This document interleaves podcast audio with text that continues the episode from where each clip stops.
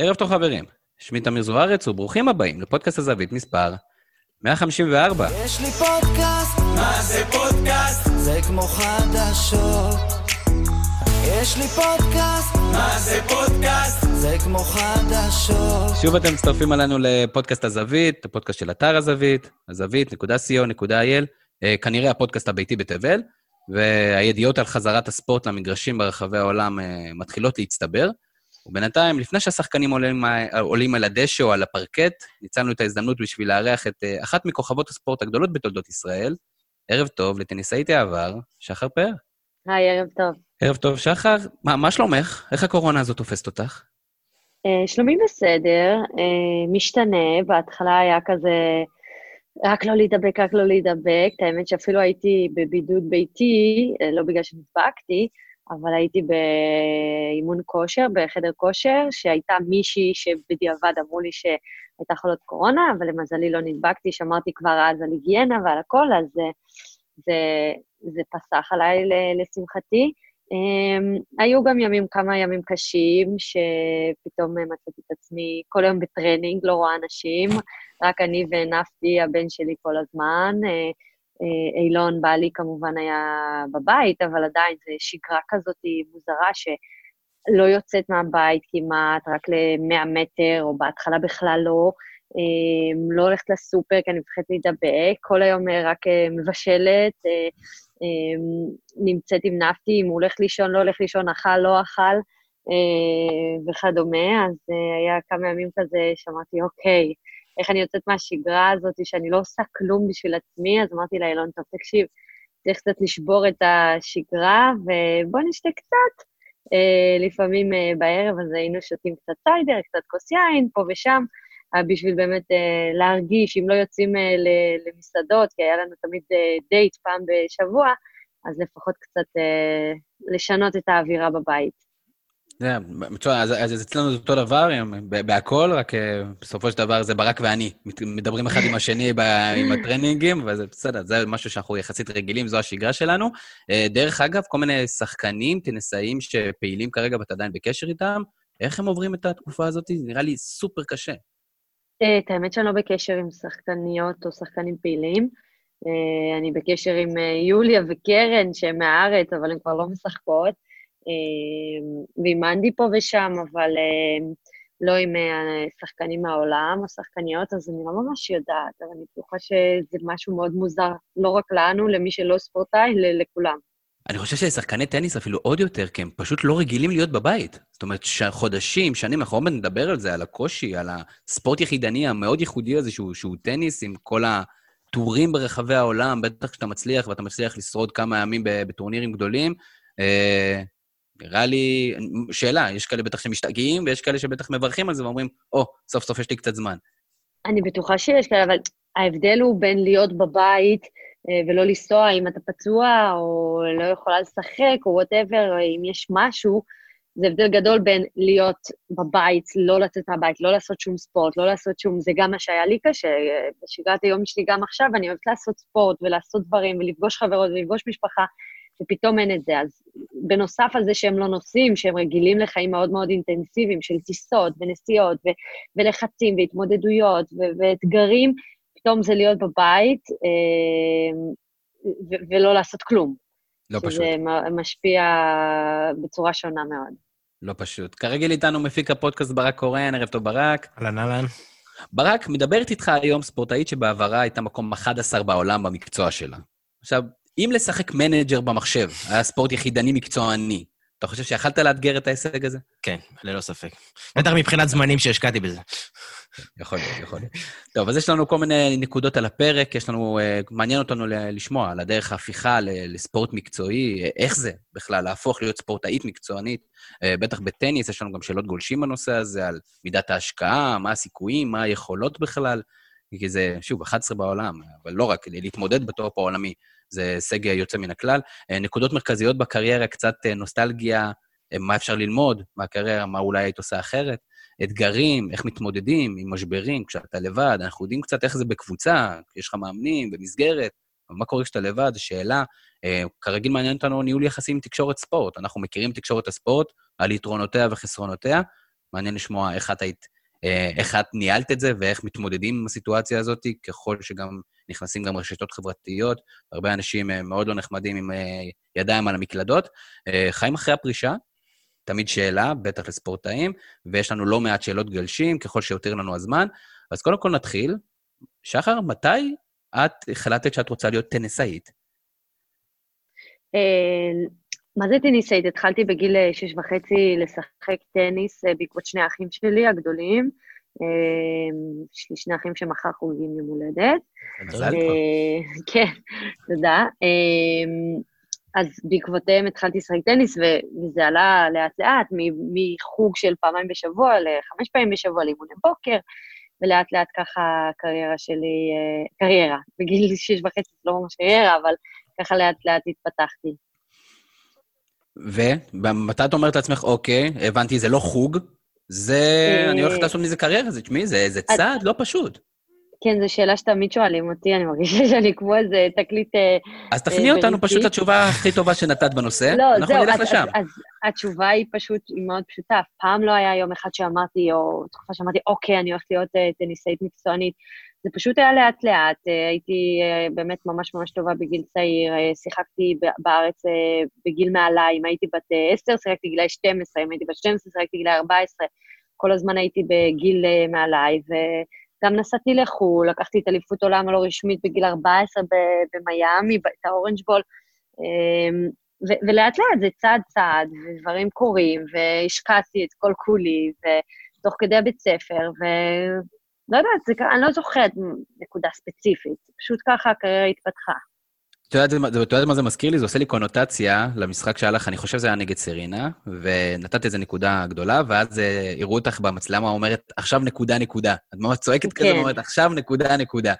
וזה סוג של מתחבר, זה לא איזה מאסטר פלן של, אוקיי, זו המטרת העל, אלא לוקחים את זה צעד צעד, נקודה נקודה, נתקדם, נראה מה אנחנו משיגים, ננסה להשיג יותר. וככה קריירה מתגלגלת. זה מצחיק שאתה מציין את זה, כי זה באמת, זה שם ההרצאה שלי, אני עושה הרצאות על הקריירה שלי ועל ההתמודדויות, ומה שעברתי, כישלונות, הישגים, התמודדויות, הצלחות, תקשורת, כל מה שהזכרת בהרצאה. לא, לקחתי את זה מהסילבוס, לקחתי את זה מהסילבוס של זה. אז באמת השם ההרצאה זה נקודה נקודה, כי זה באמת צמד מילים ש...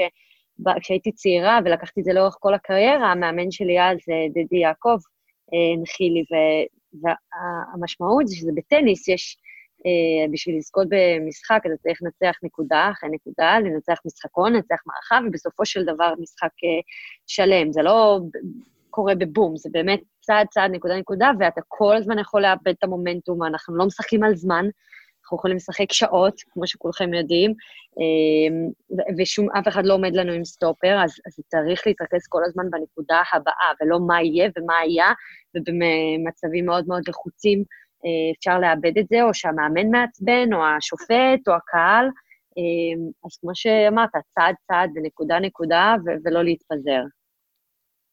אני חושב שקיבלנו אחלה מסר כבר בהתחלה.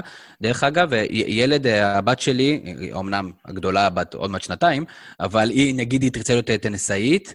מה, מה המסלול? יש שם איזה מסלול מצטיינים, יש איזה... איך מצליחים ל- לעשות שרי פיקינג לכל אותם כישרונות אפשריים, ולאפשר להם את הכלים כן להיות בכל זאת ספורטאי, שבסופו של דבר ייצג את ישראל? אני לא יודעת להגיד לך איך מאפשרים, אבל אתה יודע, לי, למזלי, את המשפחה שלי, את ההורים שלי, ששם היו לאורך כל הקריירה, לפעמים היו החלטות טובות, לפעמים לא טובות, גם שלהם, גם שלי, אבל רוב הדברים היו בעקבות איך, איך אני מנסים שאני אהיה השחקנית הכי טובה שאני יכולה להיות, כי גם זה מה שאני רציתי. ואני חושבת, משהו שאני, שמאוד חשוב עם ילדים, זה שהילדים ירצו לשחק, לא כי ההורה רוצה, ולא כי מכריחים, ולא כי צריך, כי זה בא מהילד, וטניס זה ספורט יחידני, המון המון עבודה מנטלית, שכאילו זה אפילו לא, אי אפשר להסביר, וגם לא רק לטניסאים מקצוענים, שמייצגים את ישראל וטסים בעולם, זה, זה משפיע על כל אחד, אני חושבת שתמיד אני אומרת, שלשחק טניס ולעשות ספורט, זה, זה יכול לתת כל כך הרבה לחיים, אז, אז באמת שהילד ירצה לעשות את זה, ואז שתהיה לו מעטפת של המשפחה, אה, לנסות באמת שיהיה לו מאמנים טובים, שתהיה לו דרך טובה, וזה באמת, זה, זה דרך כל כך כל כך ארוכה, אי אפשר אף פעם לדעת מה יש, כל כך הרבה עליות וירידות והתמודדויות, זה כאילו, מה ששומעים כל הזמן ורואים זה הדובדבן שבקצפת, זה שנים של עבודה, כאילו מגיל שש וחצי שיחקתי, ואתה קוצר את הפירות רק בגיל עשרים ו, או לפעמים בגיל שש עשרה, לפעמים שמונה עשרה, אבל זה קיים מאוד מאוד מאוד ארוכה. האנשים גם, שוב, זוכרים תמיד את, את, את הווימבלדון, את הרולנד גרוס, הם לא זוכרים את, את האליפות אוזבקיסטן, בדיוק.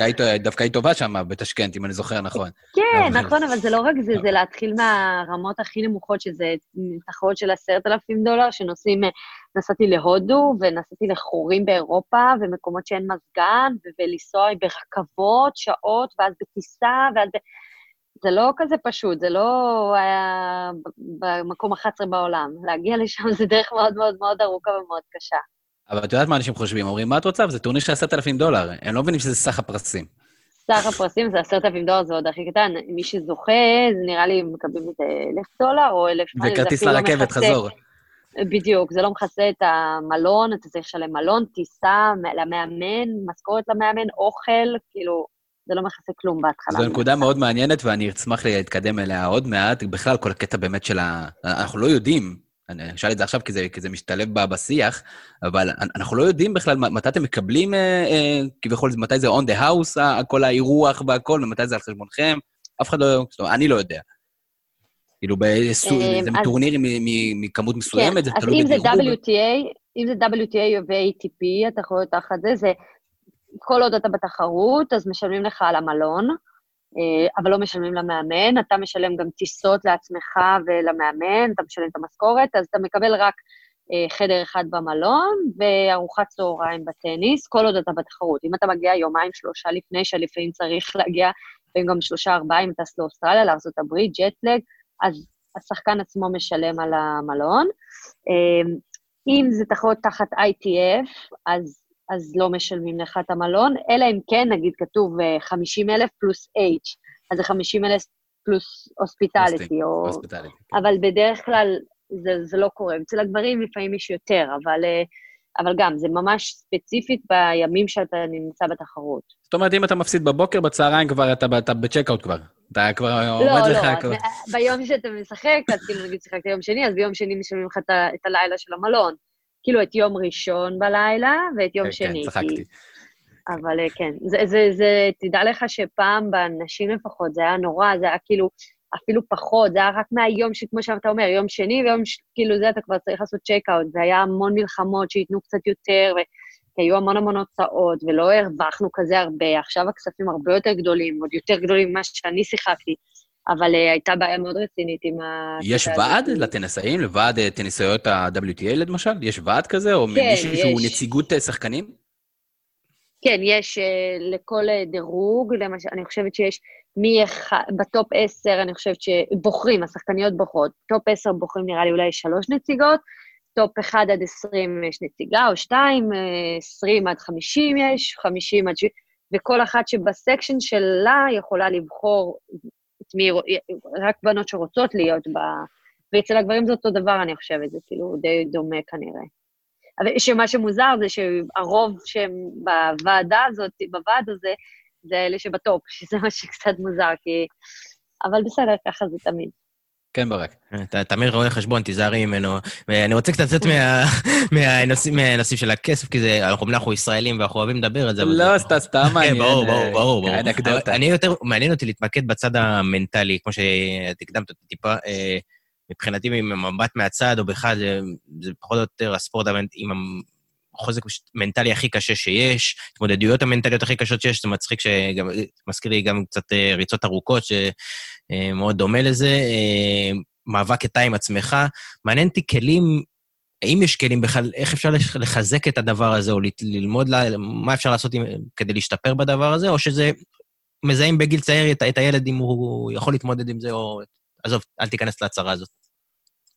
אני חושב, אני לא יודעת להגיד אם מזהים, ואני בטוחה שכל אחד, יכול להיות שבגיל צעיר הוא היה ככה, ובגיל יותר מאוחר הוא השתפר, אתם יכולים לראות דוגמה הכי טובה, את פדרר, שהוא היה צעיר, הוא היה עצבני, ומראים אותו שובר מחבטים, ובאמת משוגע על המגרש, ובגילאים היותר מאוחרים, בן אדם לא מוציא מילה מהפה, הוא פוקר פייס, רק בשנים האחרונות הוא בכלל עושה קאמנים, אבל בהתחלה כאילו לא ידעת אם הוא ניצח או הפסיד, או מה קורה איתו. אז אז זה לא אומר מה שאתה, בתור ילד זה לא אומר שזה מה שתהיה יותר בוגר, לומדים אה, עם הזמן גם איך להתמודד עם הפסדים ועם כישלונות ועם אה, מצבים מסוימים במשחק, אה, אבל כמובן שבשביל להשתפר, זה גם תלוי בגיל, אני נגיד באיזשהו גיל התחלתי גם עם פסיכולוג ספורט, לא, אני לא ממליצה את זה בגיל צעיר, כל אחד שעשה מה שהוא רוצה כמובן, אבל לא חייבים בגיל, אה, בגיל צעיר להתחיל עם זה, אבל זה בעיקר, אני חושבת משתפרים בשטח, כמה שיותר תחרויות, כמה שיותר משחקים, מצבי לחץ, אתה מכיר את עצמך, אתה רואה איך התנהגת, בשביל זה צריכים מאמנים טובים, להראות לך ולהעיר עם א', איך התנהגת בסיטואציה הזאת, וב-שש חמש ארבעים שלושים במערכה הראשונה, ואז מה קרה, ואיך קרסת מנטלית, זה המון המון המון המון, כמו שאמרת, מנטלי, ומכל משחק אפשר ללמוד לטוב ולרע. בעיקר ממשחקים שמפסידים, זה, זה המקום הכי טוב ללמוד, כי מנצחים, מצוין, קצת מדברים, יאללה, המשחק הבא זה מחר.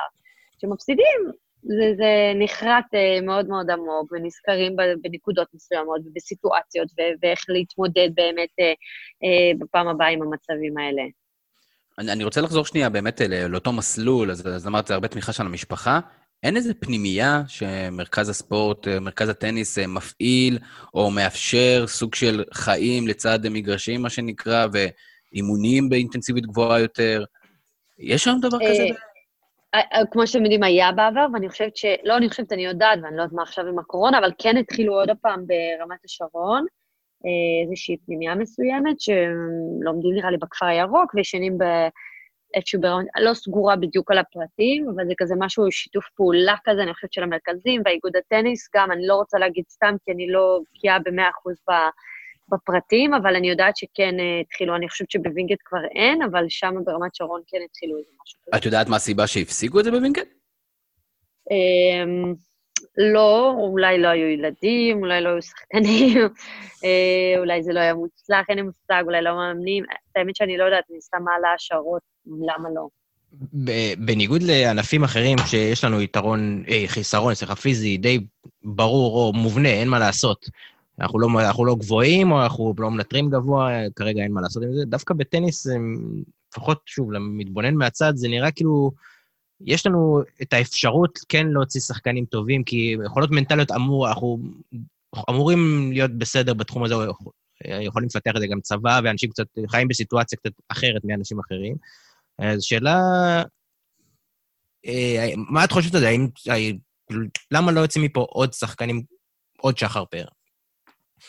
אז זה שתי שאלות שונות, כי בקשר לגובה ולחוזק, ולא חוזק מנטלי, זה חוזק מבחינת ספורטאים, זה כן בעייתי, אני לא אגיד לך, הייתי, אני מטר שישים ושמונה, הלוואי הייתי כמו רוב הבנות מטר שבעים וחמש, מטר שבעים ושמונה, זה, זה יכול להיות מדהים, ויכול להיות לי הרבה הרבה הרבה יותר קל. אבל, וגם בבנים, כמו שאתם רואים, דודי מצליח ברמות היסטריות, הבן אדם כנראה אחד הנמוכים בסבב, והוא מצליח, אבל אנחנו מצליחים למצוא איך לפצות במקומות אחרים, ואיך... הדברים הטובים שלנו באמת לחזק אותם ושהם יהיו בולטים, אם אני למשל באמת החוזק המנטלי שלי, שזה משהו שהיה מאוד מאוד בולט אצלי, ולא לוותר, ולא משנה מה התוצאה, ולא היה אכפת לי אם אני משחקת מול מישהי מטר תשעים או מטר עשרים, ובאמת להילחם עד הרגע האחרון, אז, אז זה באמת משהו שאתה בתור ספורטאי לומד איך להדגיש את החוזקות, ולנצל אותן. למה אין עוד פעם, אין עוד שחר פאר? אני לא יודעת לענות על השאלה הזאת.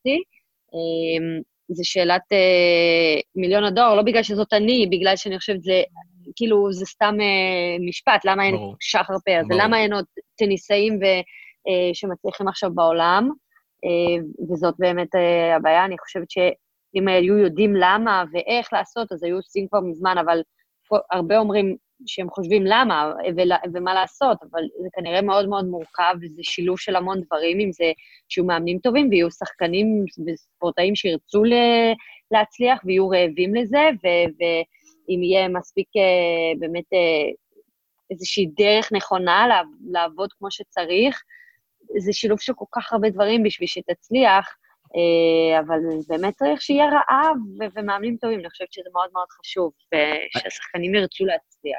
אני חושב שזה גם ספורט יחסית, לא אגיד מורכב, אבל קשה למשחק לילד. זאת אומרת, כדי שילד ישחק כדורגל, הוא צריך שני אבנים, שלוש אבנים, אחד כדור ועוד שניים בשביל שיהיה לו שער.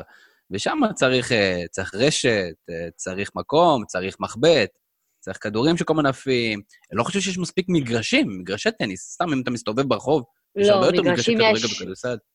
השאלה היא בכל הארץ. כן, אבל זה לא בעיה. השאלה אם גם בפריפריה יש מספיק מגרשים, אני לא יודע. המון, יש מרכזי טניס בכל מקום. הבעיה של המגרשים זה בטוח לא בעיה. לא? לא, תלך לכל קיבוץ שאתה הולך, יש מגרש טניס. מתי הייתי בקיבוץ, שחר? אני ילד מכרמיאל. לא, אבל אתה אומר כל מיני מקומות, כאילו, ותלך באמת, כאילו, יש, לא יודעת, שש עשרה נראה לי מרכזי טניס, שזה המרכזים הגדולים, יש לך מועדונים, יש לך בכל חור מגרש טניס. הבעיה היא לא המגרשים, הבעיה היא באמת מעבר לזה, זה מי ישחק במגרשים עצמם. אני לא מדבר על התנאים של המגרשים, אני מדבר על זה שבשכונה יש מגרש, ואפשר ללכת לשחק בלי להירשם מראש, ובלי להיות מנוי בקאנטרי קלאב. סתם ללכת לזרוק לסל, סתם ללכת לבעוט לשער.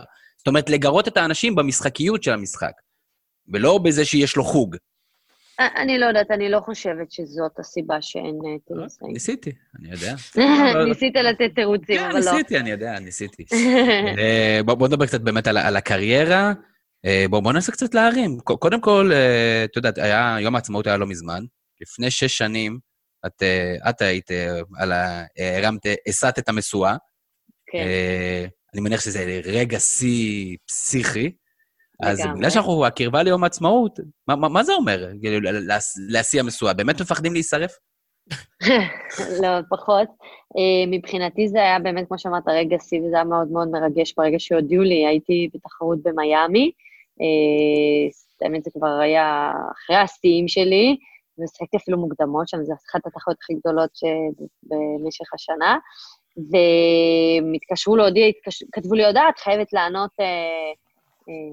לענות לטלפון, אני כזה אוקיי, ואני אף פעם לא עונה לטלפון בחול, כי זה עולה מלא כסף, ואז הם התקשרו ואמרו לי שהחליטו שאני אדליק את המשואה, ומאוד מאוד מאוד התרגשתי, כי זה נתן משמעות באמת אחרת למי אני בתור ספורטאית, זה לא רק שחר פאר, הטניסאית, ניצחה, הפסידה, ככה וככה, שש אחת שש שתיים, ניצחה שבע שש שבע שש, לא משנה מה, זה מעבר לזה, זה באמת איך שאנשים רואים אותי, ואיך שהם מתחברים אליי, ושאולי אפילו מעוררת השראה, ומסתכלים עליי למעלה, ואומרים, וואלה, אנחנו רוצים להיות ככה, ושהילדים שלנו יהיו כאלה, ואיך שהתמודדתי בקריירה, וההישגים שלי כמובן, אבל זה משהו קצת יותר שלם, ויותר מעבר לטניסאית, וקצת אפילו לאופי שלי, אני לא יודעת, ומה שאני משדרת, אז מבחינתי זה באמת היה... אולי הרגע השיא בקריירה שלי, שזה לא כתוצאה למגרש. וזה עוד היה בתקופה שהיה קהל בטקסים האלה. כן, לגמרי. בואו נדבר קצת על נקודות ספורטיביות, רגעי שיא ספורטיביים. וואי, זה מה זה קשה לבחור, אבל... זה אני שואל. היו כמה, אני חושבת אם זה... בצעירות זה היה באמת האורנג' בול, האליפות עולם הלא רשמית, בגלל שהייתי בת ארבע עשרה. אם זה היה אליפות אוסטרליה לנוער שלקחתי, כשהייתי בת שבע עשרה אני חושבת, אם זה כל מיני הישגים של הגביע הפדרציה, שזה היה באמת הישגים מטורפים, שהגענו לשמונה הכי טובות בעולם, שזה כאילו באמת הישג מטורף. התחרות הראשונה שזכיתי בה ב-דאבליו טי איי, בסבב העולמי, שהיה מאוד מאוד מרגש בפתיה, בבנקוק, הריבי גמר שלי, שני ריבי גמר בגרנד סלאם, אם זה באוסטרליה אופן, וב-יו אס אופן, שבתור בוגרת.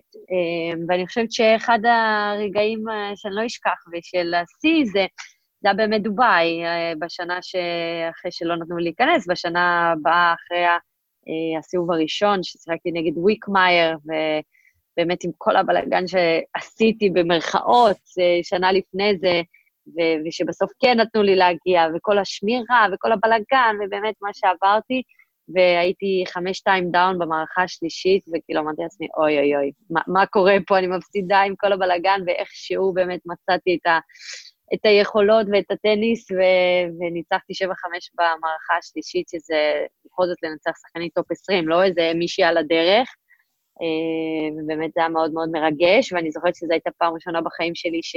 בכיתי אחרי משחק שניצחתי, ולא אחרי משחק שהפסדתי, כי הרבה פעמים בכיתי אחרי משחקים שהפסדתי, אבל לא אחרי שניצחתי.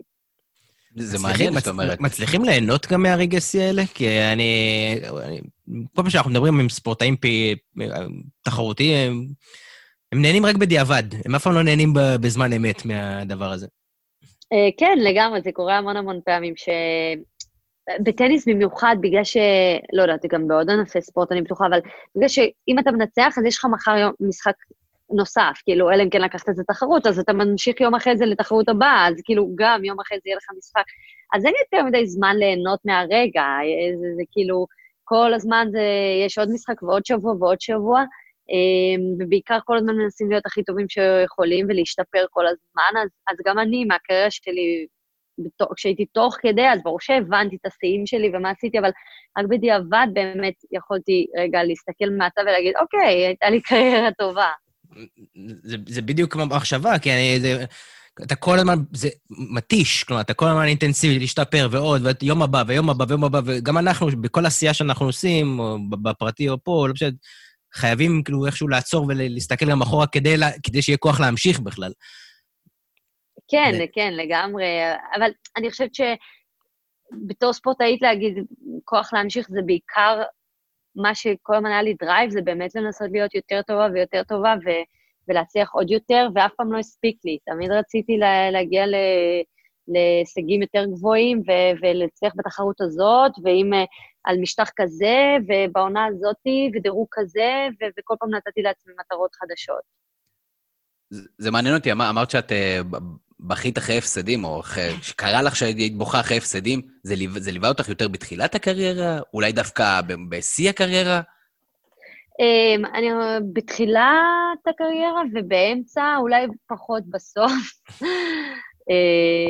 כאילו כבר בשנים האחרונות, לא יודעת להגיד כמה בדיוק שנים, אבל באמת מגיל צעיר עד... אמצע הקריירה, ולאט לאט כאילו הצלחתי להתמודד, כאילו זה היה קטע, תמיד הייתי מפסיעה, בום, הלכה לבכות, זה, זה היה מאוד, זה היה קטע מאוד מוזר. זה נראה לי מאוד טבעי, זה אנשים מאוד שאפתניים, וזה גם סוג של רעב מסוים שאתה רוצה להרבות אותו, ואם אתה לא הצלחת, אז אתה מרגיש קצת כמו ילד שלקחו לו את הסוכריה, ואז אתה מתחיל לבכות. כן, וזה נראה לי, זה קורה, זה קורה לי פחות, אני חייב להגיד, אבל אני גם קצת פחות בספורט מקצועי, אז יכול להיות שגם בגלל זה. נשאל קצת שאלות גולשים, כדי שבכל זאת יש פה איזה כמה, אנחנו לא רוצים לפספס, אז קודם כל שקצת שאלות טכניות. חיים קיסוס שואל, מה מבחינתך היה ההבדל המקצועי בין סוגי המשטחים? מה, מה היה הגישה שלך? האם הייתה לך גישה שונה כששחקת על, על מגרש קשה, או על דשא, או על חמר? כן, יש הבדל בין מגרש קשה לדשא ומגרש חמר. מגרש חמר זה כביכול, לא כביכול, זה המגרש הכי איטי. הכדור קופץ יותר לאט, יותר גבוה, יש יותר זמן. בגלל זה הרבה פעמים רואים את השחקנים הספרדיים, הדרום אמריקאים, שגדלו על המשטח הזה, שהם פחות אגרסיביים, מצליחים יותר על המשטח הזה. הדשא הוא משטח הרבה יותר מהיר, כדור קופץ נמוך, פחות אהבתי את המשטח הזה, כי אני לא אהבתי שאין לי זמן, גם אף פעם לא אהבתי לשחק נגד שחקניות שיש להן סרט טוב ומאוד מאוד חזק, או שהן נורא גבוהות ונורא חזקות, כי תמיד הרגשתי שאני בלחץ בנקודה עצמה, שהן שמות עליי יותר מדי לחץ, ואין לי זמן, כי תמיד קראתי את זה, אין לי זמן לנשום, שהנקודה מאוד מאוד מהירה בתוך הנקודה עצמה. והמשטח הקשה, שזה הארדקורט, ש... אותו הכי אהבתי, שזה גם משהו שגדלתי עליו, וזה המשטחים שיש בארץ כמובן, כמעט כולם, חוץ מכמה מגרשי חמר, זה משהו שגם רוב הסבב מתנהל על מגרשים קשים. ואז אהוב עלייך המגרש הקשה, ושם גם כן היו לך את ההישגים הכי גבוהים. אודי ריבן שואל, לאיזה טורניר הכי אהבת לחזור? בגלל האווירה, בגלל הקהל, בגלל המראה, כאילו כשחזרת ואמרת, אה, איזה כיף, אני עכשיו מגיעה ל... מזרח הודו לטורניר הזה. לא, אז היו כמה, אני חושבת שהיו אופן מאוד מאוד אהבתי לשחק שם, גם בגלל שאני אוהבת נורא את ניו יורק, אמנם משחקים לא בניו יורק, אבל גרים ישנים בניו יורק במנהטן, התכוונתי בעיר במנהטן, ויש שם המון המון קהל ישראלי ויהודים שמגיעים ומעודדים, אז מאוד אהבתי לנסוע ולשחק שם. אינדיאן ווילס, מאוד מאוד אהבתי לחזור, כי באמת יש שם איזו אווירה רגועה וכיפית, ומשהו קצת אחרת משאר הסבב. וגם הייתי תמיד מתארחת אצל משפחה, שבדרך כלל לא מתארחים אצל משפחות, אבל לא באמת בבית שלהם, היה להם בית כזה גדול, והיה להם גסט האוס בצד, והם היו יהודים וחמודים, ועד היום אני בקשר איתם מאוד מאוד מאוד טוב, אז זה משהו שפיתחתי שם איזה עשר שנים הייתי, או שמונה שנים הייתי אצלם. ואני חושבת שעוד טורניר שמאוד אהבתי זה האוסטרליה אופן, שזה תחילת שנה, ואתה רחוק מכולם, וכולם יש להם אנרגיות, ובאמת כיף שם, ואתה מנותק מכל העולם, ולא יודעת, אווירה מאוד מאוד כיפית לשחק. איך מתמודדים כל הלבד הזה? לא יודעת, איך מתמודדים? זה גם היה בתקופות, כי דבר ראשון, הרבה פעמים אמא שלי הייתה נוסעת איתי במשך ארבעה, חמישה, ארבעה חודשים בשנה בערך, כדי שאני לא אהיה כל הזמן לבד, מגיל צעיר, כי מישהי צעירה ככה לנסוע לבד, אז הייתה נוסעת איתי בהפסקות ארבעה חודשים בטוטל. בזמנו שלא היה אינטרנט בכל מקום, אני עדיין זוכרת שהייתי מתקשרת להורים שלי בגוביינה, אז זה היה הרבה ספרים, באמת להעביר את הזמן. עוד לא היה אינטרנט, אז היה לי די וי די פלייר. אחרי זה התחיל קצת אינטרנט, ואז פה ושם להוריד סדרות, וכל פעם זה התפתח, בסופו של דבר כבר לא הייתי קוראת ספרים, רק אינטרנט, אבל כן, זה לא היה פשוט, וזה מאוד מאוד קשה להיות תשעה, עשרה חודשים בשנה מחוץ לבית. אנשים לא, לא קולטים את ה, באמת ההתמודדות הזאת, שמבחינתי לא היו לי חגים, לא היה מעולדת, לא הייתי עם המשפחה, עם החברות, זה המון המון בדידות, אתה מנצח משחק, מפסיד משחק, אתה בסופו של דבר מסיים את היום אה, בחדר אה, עם עצמך, אה, מסתכל על התקרה. אה, זה רגעים מאוד מאוד קשים ומאוד אה, לא פשוטים, אה, שמאוד קשה להעביר את זה באמת, כי אומרים, אה, יאללה, חדר מלון, אבל זה לא, זה, זה חלק מהשגרה, זה מאוד קשה שאין לך את המיטה שלך, את הכרית שלך, את ה- לעשות את הכניסה לעצמך, ל- לישון כל יום, במשך כמה שבועות באותו מקום, זה באמת, אנחנו כמו קרקס נודד היינו, כל הזמן עוברים ממקום למקום, אותם אנשים, אותם אנשי מקצוע, זה מאוד קשה להסביר ולהעביר את זה, מה, מה, מה חווים בתור טניסאים. היו, היו רגעים, בטוח שהיו רגעים, אבל שאלה, מה, מה היה הרגע השבירה המוקדם ביותר? כי אני בטוח שיש רגעים שאתה אומר, זהו, אני, אני לא צריך את זה, אני לא רוצה, איפה אני בכלל? מה, מה זה המקום הזה? הפסדת איזה משחק כזה, שקיבלת שם גרוש והפסדת כסף על הנסיעה הזאת, ואת אומרת, זהו, אני עכשיו חוזרת הביתה. זה, זה בטוח יש קרה. הרבה, יש הרבה פעמים שאתה אומר, אז אני לא יודעת להצביע לגמרי, כאילו, מתי בדיוק זה קרה.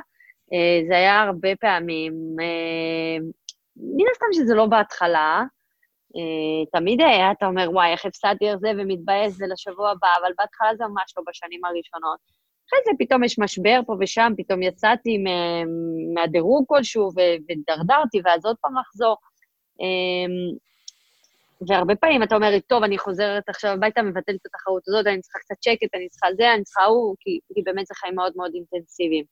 אז הגדולה היא, או אני אגיד, מה שמאוד חשוב זה התכנון של השנה, איזה תחרות לשחק, איזה לא לשחק, מתי לקחת את הזמן אה, בבית, מתי לחזור הביתה, מתי לטעון את האנרגיה, את הסוללה, מתי אה, לנסוע ל, למג, למשטח כזה או משטח כזה, או לנסוע, אה, להתמודד עם ג'טלג, לנסוע מהמזרח למערב, לצפון, דרום, כאילו באמת, זה חיים באמת משוגעים, כל הזמן על המטוס, אה, חדרי, מל, חדרי מלון, זה, זה איך לתכנן באמת נכון את הלוח זמנים ואת הקריירה.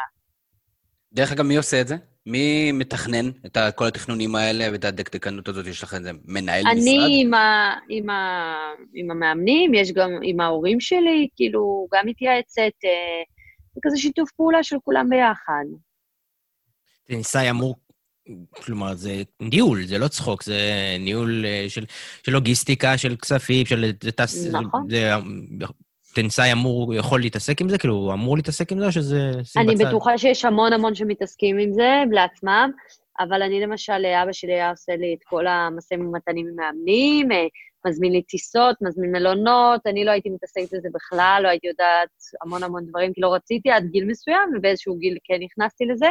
יש לה המון, גם לי היה סוכנים, אבל בעיקר אבא שלי היה עושה את הדברים האלה, אבל כן היה לי סוכנים, הרבה מהשחקנים יש להם סוכן שהם כמו ההורים שלו, שהסוכן עצמו עושה המון המון דברים, וכמו שאמרת, זה המון לוגיסטיקה והמון מעבר לרק משחק טניס, ואיך לתכנן נכון, ומתי לטוס, לאן לטוס, עם איזה חברת תעופה, איך לטוס, לאיזה תאריך להזמין את הכרטיס טיסה חזור, לאן, כאילו זה מיליון מיליון דברים שצריך להתעסק בהם. מטורף. סגי לימן שואל שאלה, גם כן על הצד המנטלי, אבל הוא אומר, מה קורה במשחקים ארוכים? אתה משחק משחק ארוך, ונכון שבנשים זה רק שלוש, עד שלוש מערכות ולא עד חמש, אבל עדיין זה משחק ארוך, זה יכול לקחת שעתיים, שלוש, ארבע, ו... ואז יש איזה רולר קוסטר מסוים. איך אתה מצליח לאזן את עצמך במהלך משחק, במשחק כל כך ארוך, לשמור על קצב, על מתח גבוה, יש איזה ריטואלים אולי? אז כמובן שיש כל אחד יש לו את הריטואלים שלו, אבל בגלל זה לא מצליחים, רוב המשחקים הם לא one way, הרבה מהמשחקים הם ups and downs, ומובילה, מישהי מובילה ופתאום חוזרת לה, והיא מובילה והיא חוזרת, ומומנטום משתנה, בגלל שאנחנו לא משחקים על זמן, אז זה באמת דברים יכולים להשתנות מאוד מאוד מהר, והמומנטום משתנה. כל אחד יש לו אולי את הדברים המנטליים שלו, שמביא אותם תוך כדי משחק, בשביל להתמודד עם הסיטואציות האלה.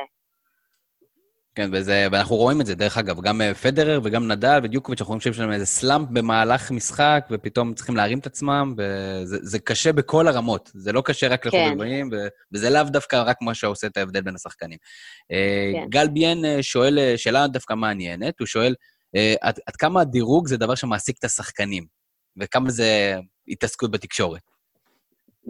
זה דבר שמאוד מאוד מאוד מעסיק את השחקנים, אם לא הדבר שמעסיק, כי זה משפיע על הכל, כמה שאתה מדורג בעולם, זה אומר לאיזה תחרות אתה יכול לשחק ולאן להיכנס, כמה כסף אתה תרוויח, שזו העבודה שלנו, כמו שכל אחד הולך לעבודה ויש לו משכורת, אתם הולכים לעבודה ואתם יודעים כמה אתם תרוויחו בשנה הקרובה, אנחנו לא יודעים, אנחנו יכולים להתחיל את השנה מצוין, ואז לרדת בדירוג, להיפצע, ופתאום אין לנו כסף רזרבי, זה... זה מה שאתה מרוויח בתחרויות עצמן, אין גרנטי, זה, זה, זה מה שאתה תגיד, אין גרנטי, אין אוקיי, ככה וככה תרוויחי השנה, הכל זה סיכון. אז דירוג, אני חושבת שזה הדבר הכי מטריד. כמה זה לחץ, הקטע, הקטע הכספי? זאת אומרת, אתה אומר, זה החסכונות שלנו, כמה זה מלחיץ, אתה אומר, וואו, אם אני לא לוקח את הטורניר הזה, אז אני מאבד נקודות דירוג, בשנה הבאה אני לא יכולה להגיד טורניר. מאוד מלחיץ, מאוד מלחיץ, כי זה באמת תלוי מה עשית בשנה לפני, אם אתה לא תנצח מספיק משחקים, אתה לא תוכל להיכנס לתחרות, לא יהיה לך כסף לטוס לתחרות, לא יהיה לך כסף לשלם למאמן שיטוס איתך, למאמן כושר, כאילו זה לא רק מאמן טניס, זה מאמן כושר, זה פסיכולוג, זה, זה באמת צוות שלם כשאתה מגיע לרמות הגבוהות, אבל זה, זה כל הזמן, זה, זה חלק מזה, זה כסף, אין מה לעשות, זה, זה, זה, אלה החיים. אני אשאל שאלה משל עצמי, איך את היום לא מעורבת בעולם הטניס? זה, זה לא, זה, זה משהו כן. שאת בחרת, או משהו שפשוט ההזדמנויות הן לא מספיק כן, קלוצות? לא, כן הציעו לי כל מיני דברים, ופה ושם אני כזה עושה בקטנה, אבל אני כל הזמן אמרתי ש... כאילו, ברגע שאני לא רציתי להיות על המגרש בשביל עצמי, לא ראיתי את עצמי על המגרש בשביל מישהו אחר, זה מבחינת עליות, מבחינת לאמן ו- והשאלות האלה. מקצועית, מבחינת לשבת במשרה ולעשות משהו, אז כן, יש איזו ועדה שאני מעורבת בה, אבל uh, אני לא, לא, לא יודעת, לא משך אותי כרגע, אין איזה רעיונות שבאו אליי ואמרתי, וואלה, זה מתאים לי. מעניין. יוחאי שטנצלר, חברנו האהוב, אומר, קודם כל כבוד ענקי לארח כזאת אגדה, הוא תמיד מתחנף. הוא אומר שבמדינה עם תרבות ספורט, ואני מסכים איתו, תרבות ספורט הגיונית, את לא היית יכולה להסתובב ברחוב. את יכולה להסתובב ברחוב? כן, בטח שאני יכולה להסתובב ברחוב. סליחה, שתיתי. בטח שאני יכולה להסתובב ברחוב, אבל אני לא אשקר, כן אומרים, מסתכלים עליי, מדברים עליי, מצביעים לי, מצביעים עליי, יכולים להגיד לי דברים, אבל זה לא ברמת מדונה עכשיו, כן? הכל בסדר. מדונה, אחלה הערה של התקופה. כן, זאת אומרת, זה לא טיילור ובנזיני, זה יפה. לא, זה פחות. גם אני תמיד הרגשתי, גם שהייתי בשיא שלי, ו... אני חושבת שכשבאים לזמרים או לכוכבי וואטאבר, אצלנו אני הרגשתי שאתם יודעים, באים לזמרים, נותנים להם נשיקות וזה, אצלי פה ושם ניסו, אבל כאילו, היה דיסטנס, זה לא מתאים, אבל נורא מכבדים ורואים ספורטאים, זה מה שהרגשתי בצורה שונה, כאילו, זה איזושהי הערכה, הרצה שונה, מאשר אה, זמר או, או לא יודע, דוגמנית או וואטאבר, זה, זה באמת משהו שונה, ש... כי הם רואים אותנו בטלוויזיה, הם רואים אותנו מזרחים, ופתאום... לא יודעת, מתחברים להרבה דברים, ופתאום לראות במציאות זה, זה משהו קצת אחר. אני חושב שפחדו מהבקן שלך. זה יכול להיות, זה יכול להיות מסוכן. הוא, הוא ממשיך ושואל, היה לך משחק נגד ג'וליה גורגס, אם את מנצחת הטופ עשר, והפסדת, ומשם לא הצלחת לחזור למיקום הזה, כמה זה היה שבירה מנטלית? להידפק על דלתות הטופ עשר ולא להצליח להיכנס? יש מצב שזו השבירה הכי גדולה שהייתה לי בקריירה, זה באמת היה המשחק הזה, ואני חייבת להודות שגם היו עוד כמה משחקים שבדיעבד, זה היחיד שידעתי שאם אני מנצחת אז נהיה בטופ עשר, אבל היה משחק אחד שאם הייתי מנצחת גם הייתי בדיעבד בסוף התחרות, ידעתי את זה, וגם באוסטרליה אופן, אם הייתי מנצחת משחק גם הייתי, ואם ברטולי הייתה מפסידה לוויקמר באיזושהי תחרות, ופעם אחת פנג הייתה נקודה, הייתה הובילה חמש שלוש בשלישי, ארבעים חמש עשרה, ואם הייתה מנצחת את זה גם הייתי בטופ עשר, אז היו כמה מקומות מאוד מאוד קרובים. לא, לא, לא נשמע שזה מעסיק אותך הסיפור הזה. לא, בכלל לא. אז כמו שאמרתי, זה כנראה הנקודת שבירה הכי גדולה שהייתה, ובאמת משם הידרדרתי. לא בגלל המשחק הספציפי הזה, בגלל ההחלטה שאתה נראה לי רצית לשאול על החלטות וכאלה, אבל שם הייתה החלטה מאוד מאוד לא טובה שלקחתי, זה היה ששבועיים לפני זה הפסקתי להתאמן עם מאמן אחד, אמריקאי, שאימן אותי באותה תקופה, כי לא ממש הסתדרתי איתו, למרות שהוא היה מאוד מאוד נחמד, אבל uh, לפני התחרות באינדיאן וולס כבר ידעתי שאני לא אמשיך איתו, והודעתי לו אחרי התחרות שאפילו הגעתי לרבע גמר, והייתי אחת עשרה בעולם, פשוט לא יכולתי, כמו שאמרתי לכם, זה, זה חיים מאוד מאוד אינטנסיביים, ואם אין לך חיבור עם המאמן, למרות שהייתי בתקופה הכי טובה שלי, לא יכולתי להמשיך, וכנראה זו הייתה ההחלטה הכי גרועה שלקחתי בקריירה, uh, בשלב כזה. מתחרטת ו... עליה? או בטח. שרק מציינת אותה כ... כן? לא, לא, מתחרטת. עוד פעם, אני לקחתי את ההחלטה, אז אני עומדת מאחוריה, אבל אני חושבת שזו הייתה ההחלטה הכי גרועה שיכולתי לקחת. איזה עוד החלטות גרועות היו? אני בטוחה שהיו כל מיני, אם זה, לא יודעת, תחרויות מסוימות לנסוע ולשחק אותם, אם לעשות תקופת הכנה בתקופה הזאת, או לשחק תחרות, אם כן לשחק זוגות בתחרות מסוימת, או לא לשחק זוגות, מאמן מסוים, כל מיני כאלה, אבל זאת הייתה ההחלטה הכי משמעותית שלא הייתה טובה. אוקיי. שואל יובל רביב, מה הרגש ביתרון שש חמש ו-שלושים אפס על סרינה וויליאמס לרבע גמר אוסטרליה? במבט לאחור את מרגישה יותר פספוס או יותר גאווה על ההישג? לא זכרתי שהיה לי שלושים אפס, אני זוכרת שהיה שלושים לכל. אני גם לא זכרתי את זה, אבל הוא שאל, אז אני מכבד אותו.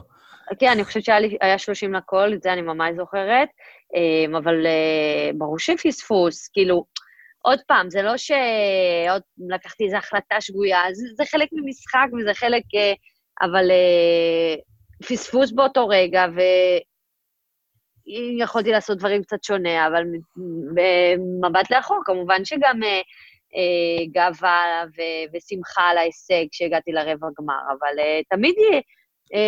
אם כזה, הייתי כזאת קרובה, ויכולתי עוד טיפה, וזה לא היה רחוק, זה לא שנצחה אותי שיש אחת, שיש שתיים, אמרתי, וואלה, איך לא הצלחתי, ואיך... זה, זה חלק מהמשחק, אבל זה, זה מבאס, אבל זה כבר עבר זה, מזמן. היא יכלה להיות אחלה נקודת ציון, ואמרתי לך, אני זוכר, אמרתי, מעכשיו נקודה נקודה, ואני, זה אשכרה, אני מזכיר את זה לעצמי מדי פעם, זה, זה היה אחלה שוט, אחלה שוט. יאיר אלון שואל, אם חסר לך לשחק טניס, את משחקת מדי פעם נגד איזה חובבנים כזה, ככה, בשביל הכיף? לא. ממש ממש לא חסר לי, וגם ממש ממש לא משחקת, הייתי משחקת קצת עם בעלי, אה, בהתחלה שהתחלנו לצאת וזה, והוא רוצה לשחק, וחשבתי שהוא יודע לשחק, אבל הוא על הפנים, באמת מביך אפילו, אבל לא, אני לא משחקת, את האמת שזה כאילו לא לכיף, כי אני לא כזה נהנית מזה, אני חושבת שנהניתי כששיחקתי, ו- ושהייתה לי מטרה, עכשיו אין לי איזשהו רצון לעלות על המגרש וסתם להכות כדורים, אני אוהבת לעשות אה, משהו אחר, אם זה ריצה או... אימוני כושר פונקציונליים, אבל לא טניס. חוץ מזה, הוא שואל עוד שאלה באמת מעניינת ומגניבה בפני עצמה. את השתתפת באולימפיאדות, ייצגת את ישראל, וככה משלחות, ותתני לנו סיפור שפגשת איזה ספורטאי על, וגם את היית הרגשת קצת כמו איזה... כמו איזה מעריצה, והסתכלת עליו מרחוק, או פנית אליו ואמרת לו, בוא תעשה איתי סלפי. אז יש לי כמה שעשיתי איתם, באמת ב... כש... נראה לי זה היה בלונדון, נראה לי זה היה ב... ב... נו, בטקס פתיחה, אז שמחכים, כל המשלחות מחכות אה, בתור, אחת אחרי השנייה, כל מדינה, אז אה, הלכתי כל פעם למישהו אחר, ויש לי סלפי עם אה, בולט, ויש לי סלפי עם לבון ג'יימס, ויש לי סלפי עם קובי בריינט, אה, זל. אה, עכשיו זה שווה יותר. ומי... כן, כן, ונראה לי יש לי עוד עם עוד כמה, אבל כן, זה היה כזה קטע לנסות למצוא כמה שיותר אה, מפורסמים להצטלם איתם, מפורסמים, כולם שם זה, אבל כמה שיותר אה, כוכבים. ספורטאי על. לחלוטין. בדיוק. אנדי רם, אני חושב שאת מכירה אותו. כן, הוא, קצת. הוא שואל ש- שאלה מעניינת, הוא שואל, מה גרם לך דווקא מכולם להיות אחת השחקניות הטובות מהעולם, בעולם? מה, מה הבדיל אותך מאחרות, לדעתך? שאלה טובה. אני חושבת שבעיקר זה שלא עניין אותי שום דבר כשעליתי על המגרש, וכל מה שעניין אותי זה לנצח. נתתי באמת מהנקודה הראשונה עד האחרונה, עד שהשופטת או השופט אמרו game set match, נתתי את כל כולי, ובאמת לא שינתה התוצאה, ו... ואחרי זה, אם הייתי מפסידה, אז הייתי הולכת ומתאמנת עוד, ומנסה להיות הכי טובה שאני יכולה להיות, אבל בעיקר על לתת את המאה אחוז הזה כל הזמן, ולהיות פרפקציוניסטית, ולא משנה מה קורה, אני אהיה הכי טובה שאפשר. וזה הצליח. שאלות אחרונות, באמת יש הרבה, אני מנסה לברור את האלה באמת שעדיין לא ענית עליהם. אמיר בחר שואל שאלה מעניינת, הוא אומר, עודד יעקב ליווה אותך חלק מאוד משמעותי מהקריירה, מה השיקולים להיפרד ממאמן אחרי כל כך הרבה שנים?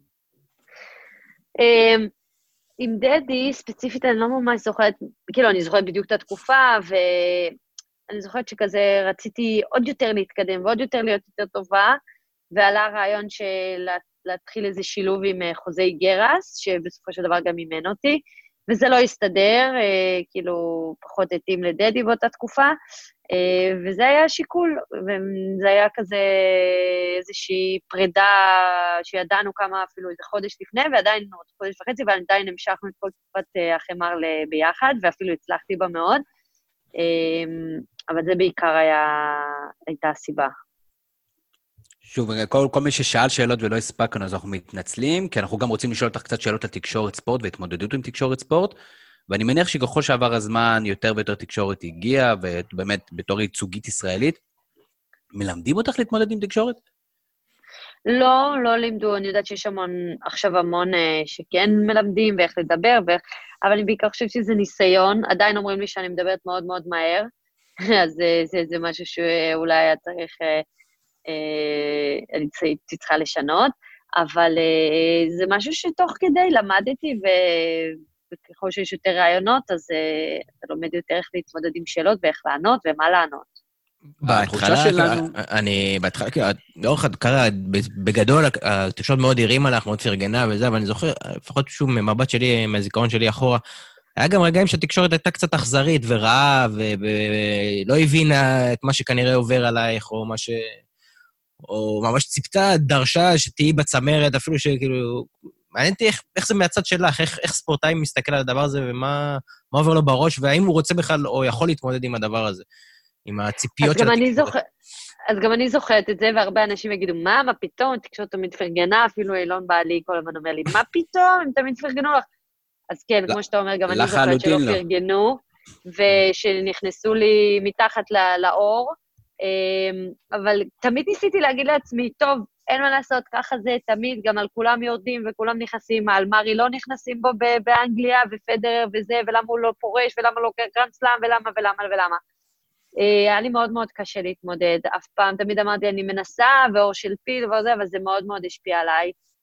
מה שעשיתי זה, הפסקתי לקרוא, לא כתבות טובות ולא כתבות רעות, טוקבקי בכלל, כאילו מההתחלה לא, בהתחלה, בהתחלה הייתי קוראת ואז הפסקתי, אבל באמת ניסיתי לא לפתוח את הספורט ברגע שניצחתי או הפסדתי, כדי לא לראות ולא לדעת, למרות שבראש שלי ידעתי מה כותבים. זה, זה לא קשה לדעת אם כותבים הובסה, הושפלה, או למה אתה ידעת בכלל, אם היית, אם היית, אם הושפלתי או הובסתי, או לא ראית, הסתכלת על תוצאה וידעת, אין לך מושג באמת מה היה, אין לך מושג איך קמתי באותו בוקר, מה עבר עליי, כאילו כל מיני דברים, אפילו אני זוכרת משחק אחד שבאוסטרליה, לא באוסטרליה אופן, בשבועיים לפני, אה, הייתי באוסטרליה, וסבתא שלי, שהיא מאוד מאוד קרובה עליה הייתה, נפטרה, והייתי צריכה לשחק יום אחרי, ולא היה לי זמן לחזור להלוויה, אז כבר נשארתי שם, כי הייתי באוסטרליה, והפסדתי, אני חושבת, שש אפס, שש אפס, או שש אפס, שש אחת, וכאילו ירדו עליי, וזה, וכאילו, מושפלה. מאיפה אתם יודעים מה, מה באמת עברתי בו יום לפני בערב? כאילו, אין לכם מושג מה בן אדם עובר, אז כאילו, אתה לומד לחיות עם זה, זה לא כיף ולא נעים, וזה השפיע עליי לרעה המון פעמים, אבל מה נגיד, כאילו, הלוואי אנשים היו חושבים קצת מעבר, מה היה קורה אם היו רושמים את זה עליהם? יש דברים שהם אישיים, יש דברים שהם אישיים, שאת חושבת שהם היו אישיים? זאת אומרת, מישהו שרצה לראיין אותך ולא יכלת ו... אה, כן, כן, קרה הרבה פעמים. כן, לגמרי. את הרגשת, כשהוא מתבונן בצד, את החזקת את ה... לא רק את הענף, את ה... את המורל הישראלי בחלק מה... מהתקופות, או... בוא נגיד, היית... לא שיחקת רק בשביל עצמך, שיחקת בשביל המדינה. את הרגשת את הדברים האלה הכתפה, ואגב, זה משהו מאוד ישראלי, כי אני לא בטוח ששאר המתמודדים מרגישים את כל המדינה על הכתפיים שלהם ככה. כן, אז הרגשתי את זה המון המון פעמים, לטוב ולרע, כן? כשאני ניצחתי, אז כולם ניצחו, וכשאני הפסדתי, אז רק אני הפסדתי, אבל כולם דיברו על זה. מצד אחד זה מאוד כיף ומאוד מפרגן בהרבה פעמים, אבל מצד שני, כמו שאתה אומר, במדינות אחרות זה לא ככה. אפילו אם הם מאוד מאוד מפורסמים, לא מרגישים את הלחץ הזה, כי יש לנו משהו מאוד מיוחד, אני חושב שזה משהו מאוד כיף וטוב, בקטע חיובי, שאנחנו ביחד, ואנחנו כולנו, וכשצריך, אז, אז יש את התמיכה באמת, לא רק בטניס, אני מתכוונת, בכללי, זו המדינה שלנו. זה מאוד כיף וחם ומפרגן, אבל זה גם מאוד קשה, צריך לזכור ש... ברוב הקריירה שלי, מה זה, פרצתי בגיל שש עשרה, שבע עשרה נגיד, אז, אז מגיל כזה צעיר להרגיש שאתה כאילו, אם אני מפסידה, אז וואי וואי וואי, ואם אני מנצחת, אז אוקיי, זה על הדרך, זה משהו מאוד מאוד קשה להתמודד איתו. הייתה לך חוויה ישראלית כזאת מדהימה, שהגעת למגרש וכל הקהל, כאילו מדבר לא בישראל, זאת אומרת, בטורנירים, יש הרבה פעמים התאגדות כזאת של ישראלים שבאים לראות משחקים, ואז הם מעודדים וזה זה... מה, מה החוויה הכי סגורה שלך? אז היה בהכי, אני זוכרת משהו, כאילו היה בהמון פעמים, גם בארצות הברית זה, אבל באוסטרליה אופן ב-אלפיים ושבע, באותה שנה, מהמשחק הראשון ששיחקתי, תמיד בכל המש... בכולם, אצל כל המדינות, אז תמיד יש שוודים, ויש אנגלים, ויש איטלקים, כאילו הם הולכים מהמגרשים, ומעודדים את המדינה שלהם, זה משהו מאוד בוהק שם, זה מאוד כיף. אז היה ישראלים איזה שלושה, ארבעה, לא יודעת, או חמישה, שבאו מהמשחק הראשון שלי. והייתי במגרש צדדי, וניצחתי עוד משחק ועוד משחק, ואז התחלתי למגרש יותר גדול ויותר גדול, ו- והם קראו לעצמם הקומץ הישראלי, והם לא הצליחו להשיג כרטיסים לרבע גמר, ואני השגתי להם איכשהו כאילו נהיה איזה קשר, ובסוף, אחרי שהפסדתי ברבע, וכל המשחק הם עודדו, לא משנה, ניצחתי, הפסדתי, כל המשחק הם צועקים ושרים, ו- ובטירוף שלהם אפילו שומעים אותם, בזה של הנקודה נקודה שומעים אותם שם מעודדים, באמת, הם היו מדהימים, מדהימים, מדהימים, ובסוף הם הביאו לי דגל ישראל, שהם אמרו שזה מהמשחק הראשון, וכתבו לי כזה מהקומץ הישראלי, וזה, וכאילו, הם היו באמת מקסימים, זה משהו שאני זוכרת ממש ממש טוב. כן, אבל איפה הם היום? סתם. מגניב לגמרי, זה כיף, אני הרבה פעמים ששומעים כזה, אני תמיד אומר לעצמי, איזה מסכן אתה שחקן שמשחק נגד שחר, או נגד אנדי ויוני, וכאילו עכשיו אנשים קללים אותו, או שורקים לו, כאילו, הם כל כך לא מבינים את זה, מה קורה שם, וזה כזה ישראלי לעודד, וישר לקחת צד. דברים אחרונים, מה היום שחר פרפיר עושה? היום, אז כמו שאמרתי, אני עושה הרצאות, האמת אני עושה הרצאות עם אבא שלי, שבהתחלה התחלתי לבד, אבל הגעתי למסקנה שאני פחות נהנית מזה, והתחלנו הרצאה שזה, באמת אני מדברת על מה שאני עברתי בתור ספורטאית, כמו שאמרתי, את כל התמודדויות ו- וחוויות ו- והצלחות וכישלונות ו- ומה לא, ואבא שלי מביא את, ה- את הצד של ההורים, איך זה לגדל ספורטאית, ואיך זה להיות מהצד, ולנהל את הקריירה בתור הורה. אז זה שילוב מאוד מאוד נחמד. אז את זה אני עושה. איך, איך אפשר להתחבר? איך, איך אפשר להירשם? איפה אפשר לקבל פרטים נוספים? אז יש את, יש את רפי הגיב, שהוא הסוכן שלי, לא מהפועל תל אביב או משהו שתמיד אנשים חושבים. אפשר גם לפנות אליי בפייסבוק, אבל, ואז אני מפנה אליו, והוא, יש לו אתר כזה, ואפשר אליו, ואפשר...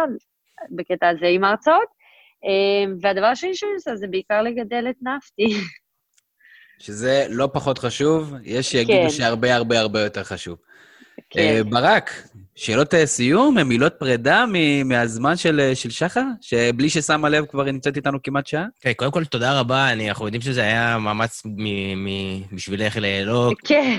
בשביל כולנו, אבל גם בשבילך זה היה... אנחנו, תודה רבה על הזמן, כבוד גדול. אורן יוסף פוביץ' אגב אמר שבשבילו, כתבתי אותו במשהו אחר, שבשבילו את תמיד טופ עשר, אז רק שתדעי. כן, אנשים שואלים, אומרים לי, אה, את לא היא טופ עשר, אנשים אפילו לא יודעים שלא, זה כזה לא רלוונטי בשבילה. בוא נגיד לך, אני פתחתי בהתחלה עם בדיחה לברק של מה אתה עשית שהיית מקום אחת עשרה בעולם במשהו שאתה עושה, ואני חושב שזה זה מספר רק, ו...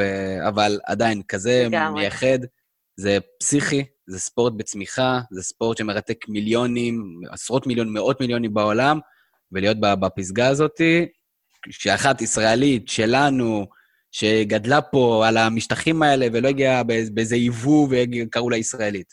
ממישהי שגדלה פה, מסתובבת בסופרים, ואני חייב להגיד שזה פרק מאוד מרגש עבורנו, ואנחנו רוצים לאחל לך המון המון בהצלחה, וכיף גדול היה לארח אותך. תודה רבה לכם, להתראות. ביי ביי. אז לפני שאנחנו הולכים, אני רק רוצה, תמיר, לפרגן לשני אנשים שאני מאוד מאוד מאוד מעריך, אנשי מקצוע שאני מאוד מאוד מעריך, שזה אורן יוסיפוביץ' ושי האוזמן. יש להם מיזם חדש שהם עושים, איזה אירוע שאני שמח לנסות לעזור במה שאנחנו יכולים. הם עושים פרויקט הזה של דיבייטים כזה, אחד עם השני, על כל מיני סוגיות ספורט מעניינות ומעוררות מחלוקת, הם מתווכחים אחד עם השני, מעלים טיעונים, ואז הקהל בלייב צריכים להחליט, צריך להחליט מי ניצח, אמור להיות מאוד מאוד מאוד מאוד מעניין. איך מגיעים לזה? אנחנו נשים קישור בתגובות, ותלכו, תשמעו, גם תשקיעו קצת בספורט ישראלי, בתקשורת, באנשים שראויים, אנחנו בעד, אנחנו אוהבים אתכם, ובהצלחה. אז זו מסגרת למעשה שבה נכנסים ללינק, לשיחה כזאת או לוויו, ואתה יכול להיכנס ולראות את הדיבייט הזה בצורה דיגיטלית. נכון, נכון? הם באולפן, בצורה מסודרת, הם מעלים נושאים ומתווכחים עליהם, הם מעלים טיעונים, כל אחד מהצד שלו, אמור להיות מאוד מאוד מאוד מעניין, אנחנו נהיה שם. מי ינצח? בוא, בוא נתווכח אנחנו מי ינצח. אני אומר שאורן ינצח. אני לוקח אז את טים האוזמן. בסדר גמור. אז תלכו, תשקיעו בזה, תשקיעו בתוכן ספורט, ובהצלחה לחברים שלנו. יש לי פודקאסט. מה זה פודקאסט? זה כמו חדשות. יש לי פודקאסט. מה זה פודקאסט? זה כמו חדשות.